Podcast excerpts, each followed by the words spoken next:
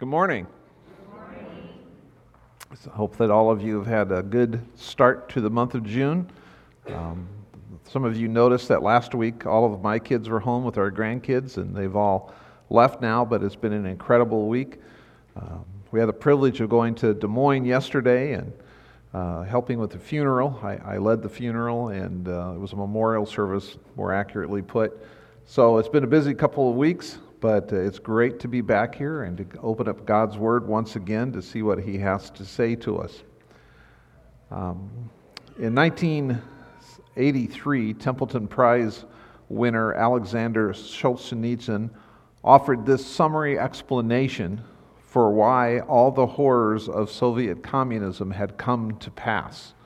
Many of you will remember that name. Uh, wrote about the gulags, the prisons in Siberia, the persecution of people who did not agree with the communist way of life, at least as expressed through Stalinism and so forth, uh, and suffered greatly at the hands of communism. But he said that the reason that all those things came to pass is because men have forgotten God. That, quote, is why all this has ha- happened. This answer is a valid explanation for the crisis enveloping the West today, including the widespread falling away from faith, the disintegration of the family, a loss of communal purposes, erasing the boundaries between male and female, and a general spirit of demonic destruction that denies the sacredness of human life. Because men have forgotten God. That is why all this has happened. So, this morning, as we open up the Word, we have to ask ourselves the question Who is your God? Who's my God? Who is the God of Iowa City? Is there such a person? This morning, we're going to start looking, as we uh, kicked it off last week, in the Ten Commandments, specifically with the very first commandments. Uh, the sermon series is titled Words to Live By, with apologies to Jen Wilkins' popular book with a similar title. In this series, as Pastor Wade introduced, we will look at the Decalogue as presented in the book of Deuteronomy and see how the author of that book takes each commandment and then kind of gives an explanation throughout the book of Deuteronomy. As I mentioned, we have several books that we're using this summer as we go through these, and Thomas introduced them at the service on the central campus. I'll do so here. But they're just skinny little books, fun to read, great things to pick up for the summer. And no, I'm not getting any kind of financial remuneration for uh, promoting these. But uh, Jen Wilkins, 10 Words to Live By, J.I. Packer's Keeping the Ten Commandments, and then my favorite, A Doubter's Guide to the Ten Commandments by Australian philosopher John Dickson.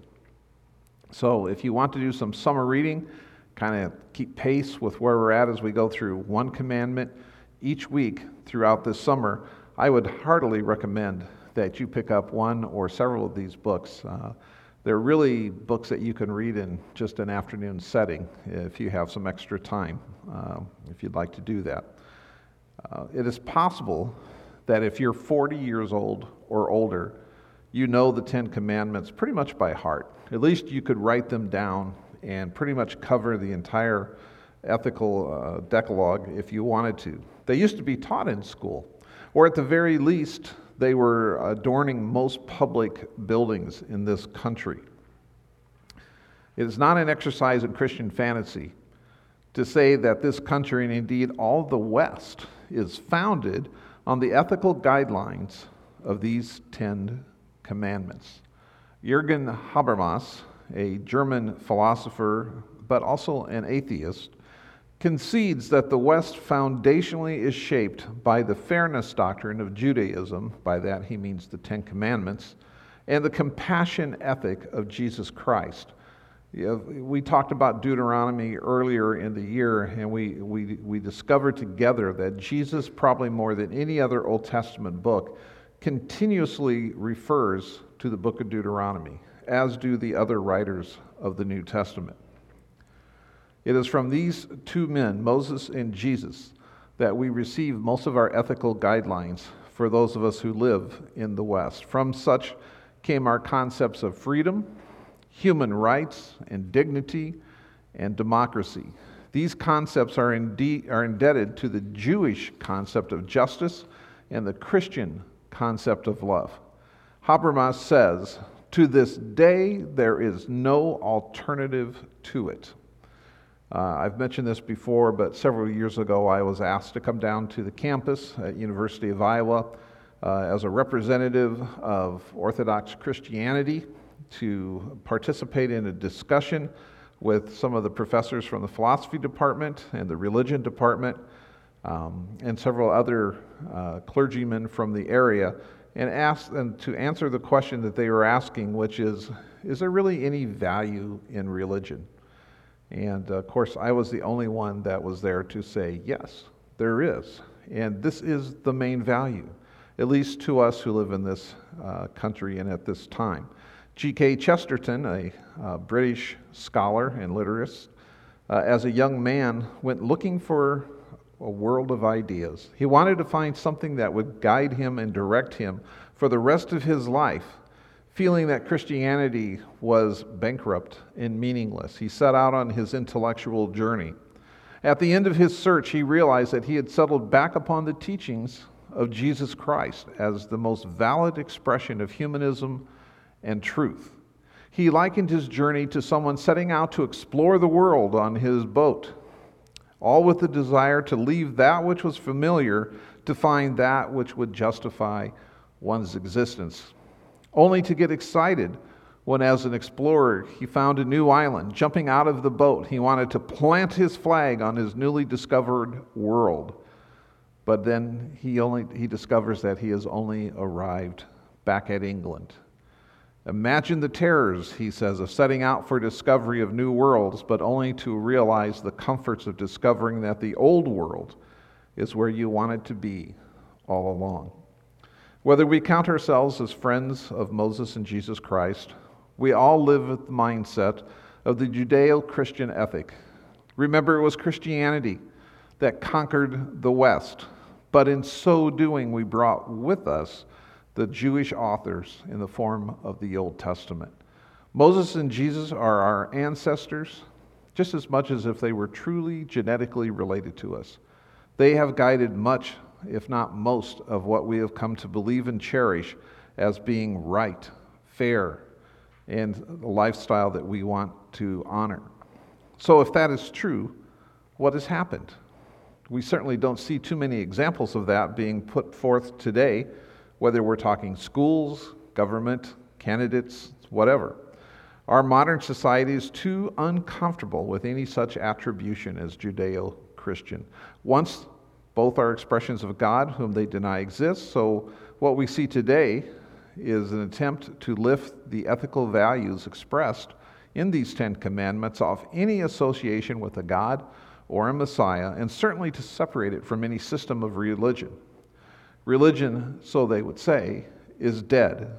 Its products of war and violence and discrimination are no longer needed or wanted. Habermas' attempts at this have led him to call it another title. Instead of Judeo Christian ethics, he calls it egalitarian universalism. Yeah, that solves the problem. If you are a Christ follower, then you believe in God.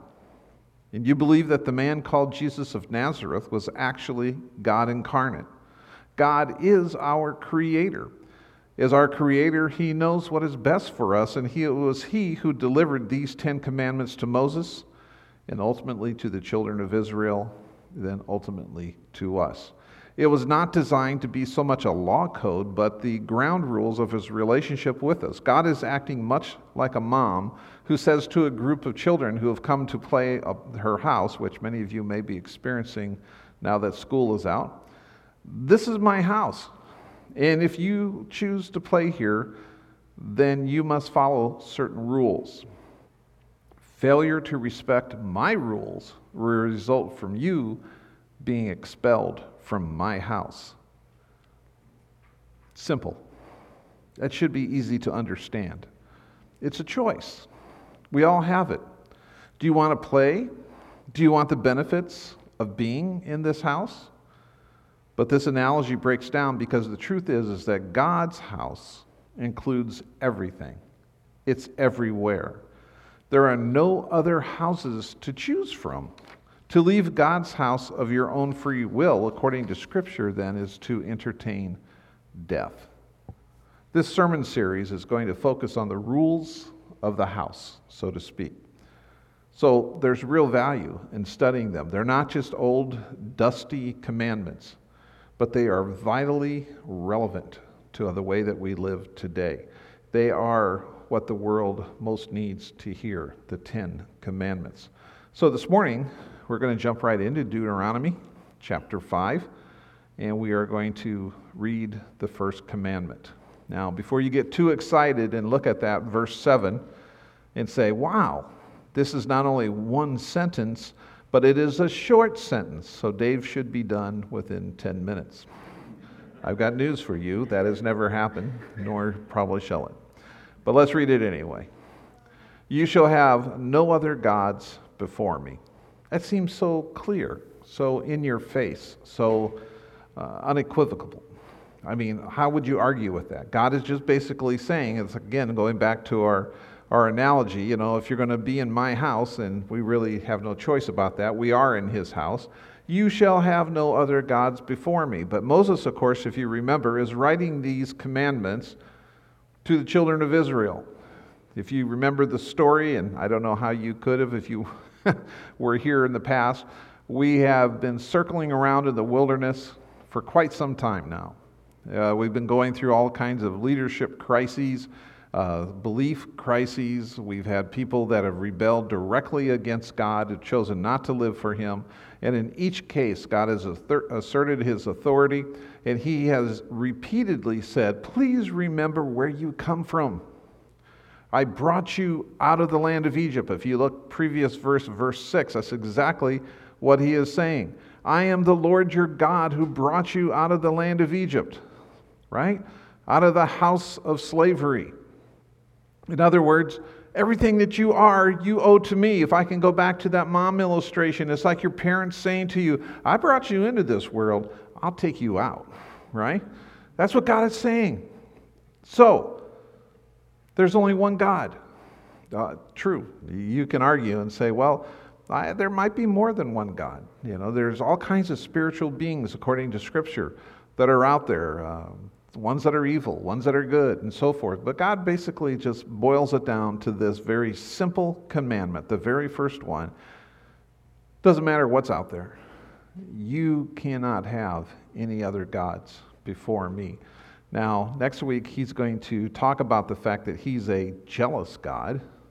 The word there in the Hebrew is really better translated that he is a passionate God. The NIV takes that uh, interpretive jump into jealousy, but I think that probably gives us an idea. God is emotionally uh, passionate about his people just stating what is true. Now, just for a second, I know we've heard this so many times, possibly. You've read this yourselves, and you're thinking, this is not a difficult commandment. You know, of all the commandments, of all the ten, this one I could probably accede to the easiest because it's just straightforward, it's clear.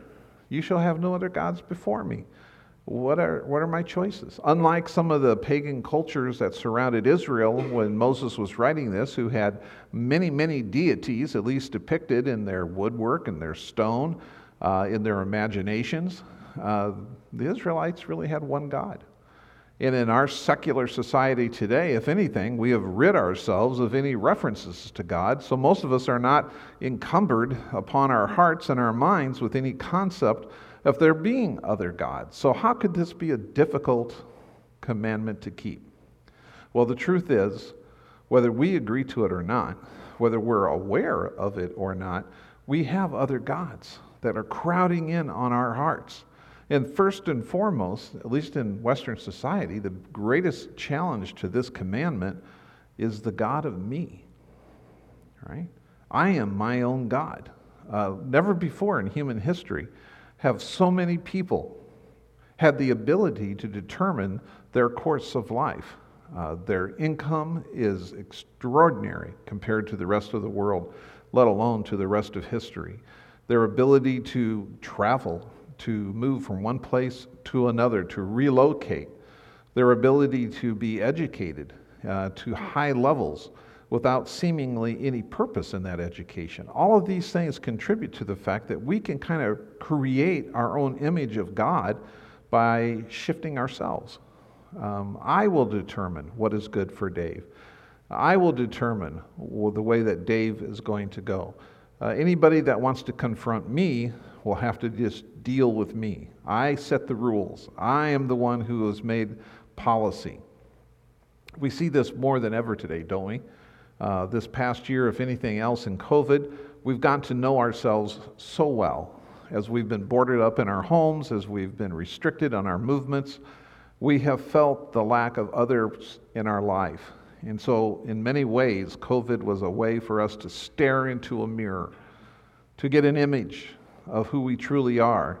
Some of us came away from that glance not liking us, not liking ourselves. Some of us decided to make some changes, and others of us were just honestly infatuated with ourselves. And we're finding the reentry back into society a tad difficult because there are other gods out there. There are other people who have decided that during this time that they are sufficient for all of their needs. Why pray? Why give offerings? Why come together? I don't need that. But God says we do. It's His house, it's His rules. He says, There shall be no other gods before me. That one command is so pregnant with meaning. Really, all of the rest of Scripture would fit into that one command because everything that he says from this point on, he says it based upon the premise that this is a truth statement. There are no other gods. Anything else that you believe in is delusion. Anything that you want to put your trust in that's other than God Himself, Jehovah God, Yahweh, as He names Himself here, is a act of lunacy. It's craziness. And yet we do it over and over again. It's not just the Israelites who play with idolatry. It's not just them who would sacrifice their children to foreign gods for the sake of sexual pleasure. It's not just the Israelites who continually frustrate and anger their Lord, right? I was reading in the book of Hosea this past week, and if you remember that story, the faithful prophet, the man Hosea, um, a man who's lived his life righteously, who believes wholeheartedly in these Ten Commandments, and specifically in this first one, that he has no other gods before him, God speaks to this man and says, Hosea, you are indeed a righteous man, but I want you to go out and I want you to acquire a woman of ill repute, one that is sexually immoral. And I want you to take her for your own as your wife and I want you to have sexual relationships with her, and I want you to produce children. And Moses or Hosea is just aghast. How can this be? How can my God desire this of me? And of course, the whole point of what God is doing here is to illustrate to everyone else well, this is the same situation that happened when God chose Israel to be his people. It wasn't because of the righteousness of Israel that God chose them, he says later on in the next few chapters here. It is because of God's desire to reach a lost world that he chose one people to create a covenant with so that he could be their God, they could be his people. And in Hosea's life, that is illustrated so that no one can miss it. And of course, the woman that Hosea marries continuously has affairs. She is not faithful to him as a wife, and she has children with other people. And Hosea names them appropriately in the Hebrew, uh, not my people. How would you like to have a child born in your household? And you just tell everyone his name is not mine. Sorry, it's not part of me.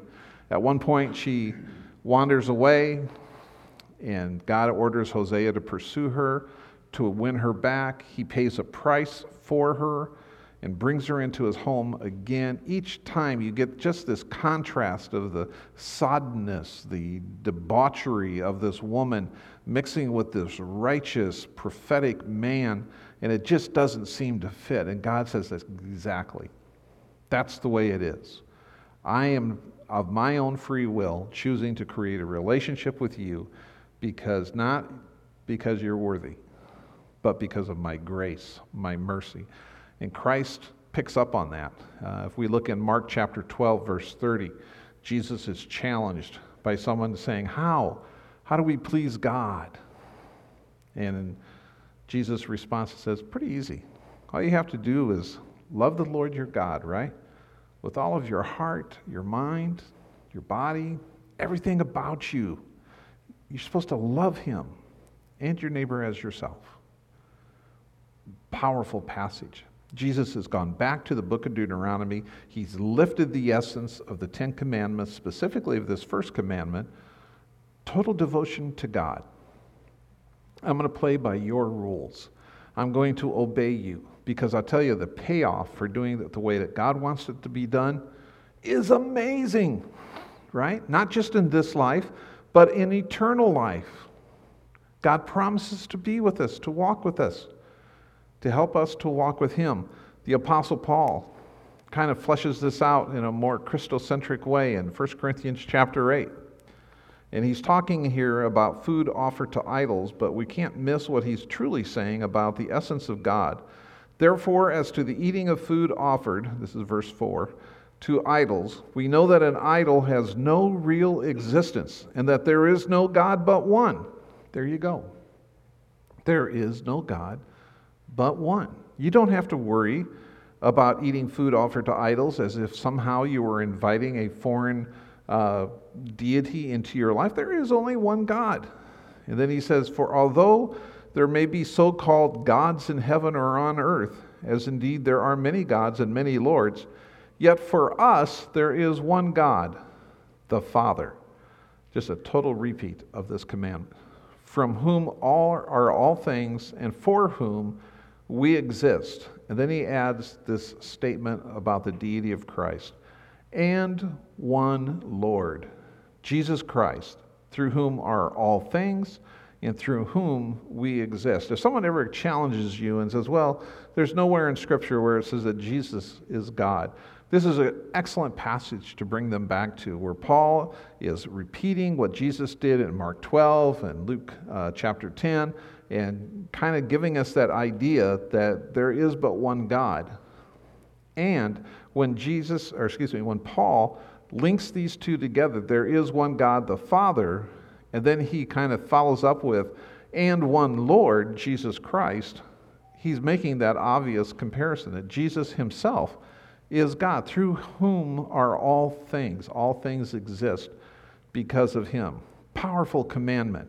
It was needed some 2,000 years after the time when this was written in the Old Testament to the time of Jesus, and we need it even more today, 2,000 years later.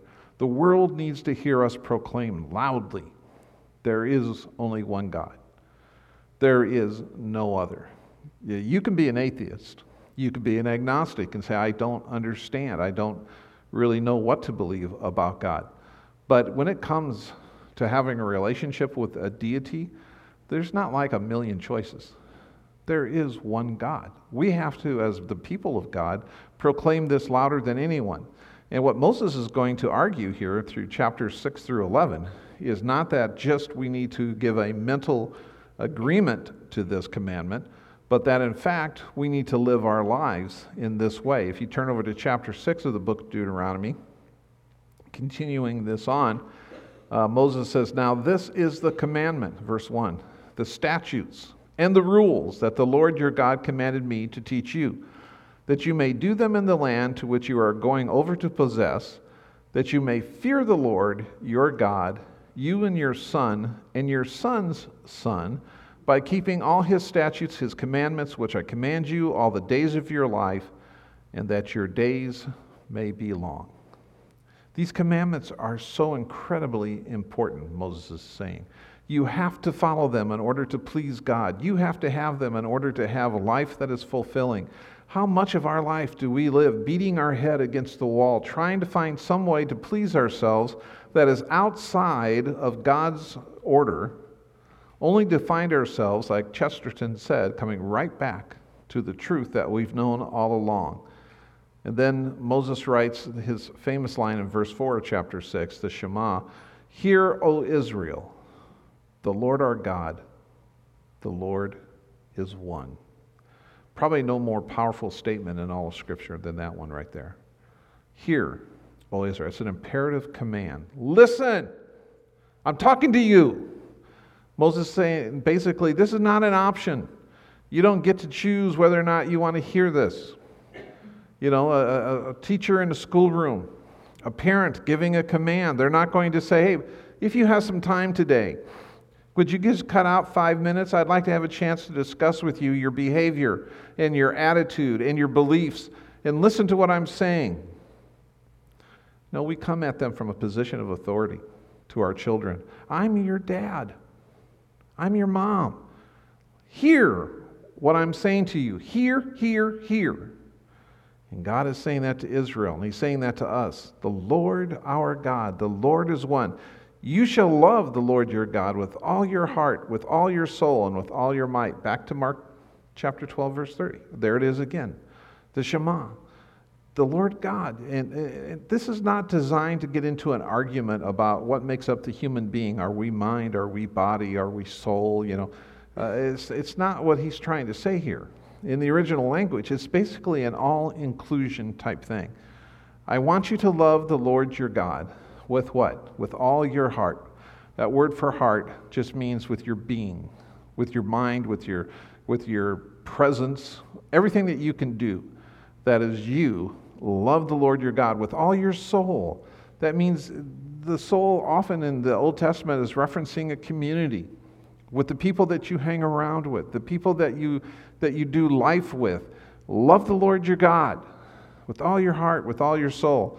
And then he says, and with all your might. Now, in the way that Hebrews looked at life, a man's might is measured not just by his being, but by his possessions, by those things that he is over. Uh, if I was in uh, agricultural land, I would say, Love the Lord your God with all of your crops, with all of your tractors, with all of your reapers and your planters, with your hired men. In every way, Honor the Lord your God. In our world, living here in North Liberty, some of you are doctors, you know. Honor him with your operations, honor him with your diagnosis, honor him with your instruments. All of us can say, no matter what our jobs, that within our home, I will honor God with what I watch on TV, with what I read, with how I discuss other people. Every aspect of my life, according to this verse, is to remember this first commandment there are no other gods before me. Obey me. What aspects of our lives give lie to this commandment? If someone else is to walk into your house today and say, Well, I just want to see how you live, what parts of our life uh, would make this untrue? Uh, Dave, I'm looking at your bookshelf. What are you reading? I, am spending time with you, and I hear the hard attitude that you have and the way that you say things. Uh, is that reflecting God? I, I, see the car you drive. I see the property you own. I see the way that you, mani- you manicure your lawn. Big joke. If my family was sitting here, they'd be laughing. So, what is it about my life that gives testimony to the fact that I believe and obey this first commandment. What is it about your life that does that? And of course, I cannot, as a family pastor, avoid verse 20 uh, when it says in chapter 6, when your son asks you in time to come. So Moses is anticipating that there's going to be future generations of little Israelites who were not there when they were freed from Egypt. They didn't see the plagues that God inflicted upon the Egyptian people. They didn't see the Red Sea come crashing down upon Pharaoh's chariots. They didn't see the astounding victories of the children of Israel against much greater armies who had much greater instruments of warfare. And so when that day comes, when your son asks you, What is the meaning of the testimonies and statutes and the rules that the Lord God has commanded you. In other words, how can we follow these Ten Commandments? We don't even know who this dude is. Who's this God?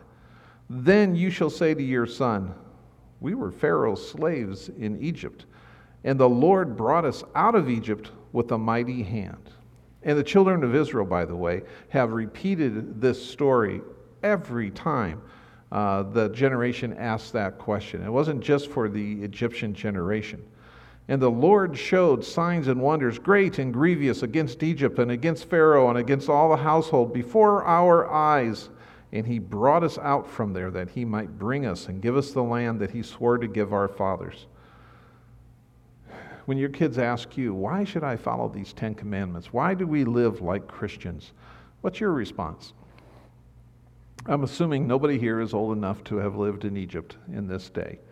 So, what is your Egypt? What have you seen God do in your life that was of power, that was signs and wonders, that gives you the rationale for expecting the next generations to believe as you believe? That takes some thought. And you know what it can sometimes come down to is the fact that we really haven't experienced anything with God, at least not of this nature. Why? I just believe because my parents believed. I believe because it's the culture I live in. I believe because I really, frankly, don't have anything else to believe in. See, the problem is we don't really know this God that we were commanded to obey, that we had to understand is the only God, back in verse 7 of chapter 5. We just have taken everyone else's word that that is the God. The pastor says so. You know, my dad said so. So and so preaches on the TV or on the radio, and I hear that and I believe it. But the point is, I think Moses is, is telling us is experience God. Go in there and experience Him for who He is understand. So, for uh, the minimum that most of us can do is explain our testimony to our children. Here's who I was before Christ. Here's what happened when I heard the gospel, and now here's how I have lived since that time. That's the minimum that we can do. But how much better is it if we walk with the Lord in such a way that we experience the power of our God? That we can point to things in our life that say, if not for God, this would never have happened. And I, I often tell my wife that the bunch of thugs that grew up in my neighborhood, I, I know that I either would not be alive today or I would be in prison today if it hadn't been for Christ. My brother uh, would echo that. You know, we just didn't have any guidance, nothing to live for. But Christ, radical Christ. I was talking to an aunt who loves us very much, but she didn't really know us. The only time she saw us was when we were with our mother, and our mother was really our only point of sanity to connect to something that was real and trustworthy. And therefore, we were always on our best behavior with her. But I started walking down some of the things that we were into by as young as age 10, 12, 14, and she couldn't believe it. And I said, So, when I heard the claims of Christ, I grabbed on. I grabbed on so hard. And my life has never been the same since. And her testimony is such well, I grew up in the church. I don't have those radical conversion stories, but yeah, you do. Because you're saved. You've come to Christ. You read His Word. You have opportunities. We all have opportunities to carry out the truth of this commandment in everyday life. We can go out and we can be on missions trips. We can uh, go to places where we can share the gospel. Things that are dangerous, you might say, things that are uh, beyond my usual lifestyles. Yeah, all of those things. It's amazing how God has turned what I would call common, ordinary, everyday men and women into representatives of Him. People that are fearless, people that are bold, people that trust and believe in this God. Do you know your God? When we were young, um, my mom would take us up to our babysitters every morning from the time I was age three till fourth grade. And she would feed us the best she could before she went to work at the phone company uh, usually a bowl of cereal, sometimes a Pop Tart, whatever. Nothing great, but we did fine. But we got to the house of the babysitter. It was always like 6 a.m., and they didn't really stir and get ready for school until 8, 7.30 at the earliest. So we would sit in the dark waiting for the lights to go on. And when the boys, my friends, eventually came down the steps, dressed in their pajamas, and sleepily sat at the table, I always can remember uh, Mrs. Harold saying, Hey, would you guys like pancakes today? Would you like French toast? You know, whatever she was making for breakfast. And she was trying to entice them into, you know, waking up, which I did with my kids too. You know, you want them to be ready for the day, you want them to be well fed. And my brother and I would sit there in the dark, just outside of the light of the dining room. And she knew we were there, but we were never asked to the table. We were not invited to participate. And I always used to think, wow, how great would it have been to have that kind of experience in the morning, that kind of breakfast? Well, I'm telling you, when we read this in the Old Testament, as Gentiles, we're sitting in the dark. We're looking in at the blessings of God. These Ten Commandments, the greatest gift that He could give us. This is His ethics, His rules. And all we could do as Gentiles is look in from the outside. We go to the New Testament. Jesus Christ came. The cross erased that division. Now all of us are invited to the table. You don't have to belong to a specific family. He just says, Come. Come to my table. I want you to participate in this. I don't care what your race is. I don't care what your gender is. I don't care who you think you are or not. I want you at my table.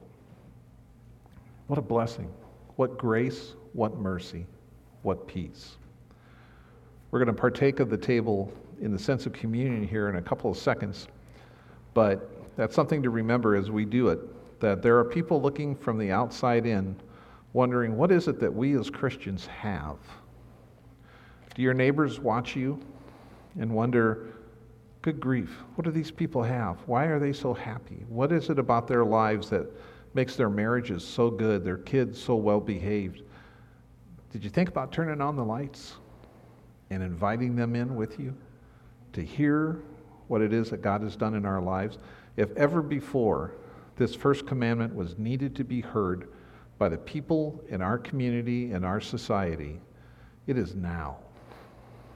Not next week, not next month, not for some future generation. It is now. They need the word.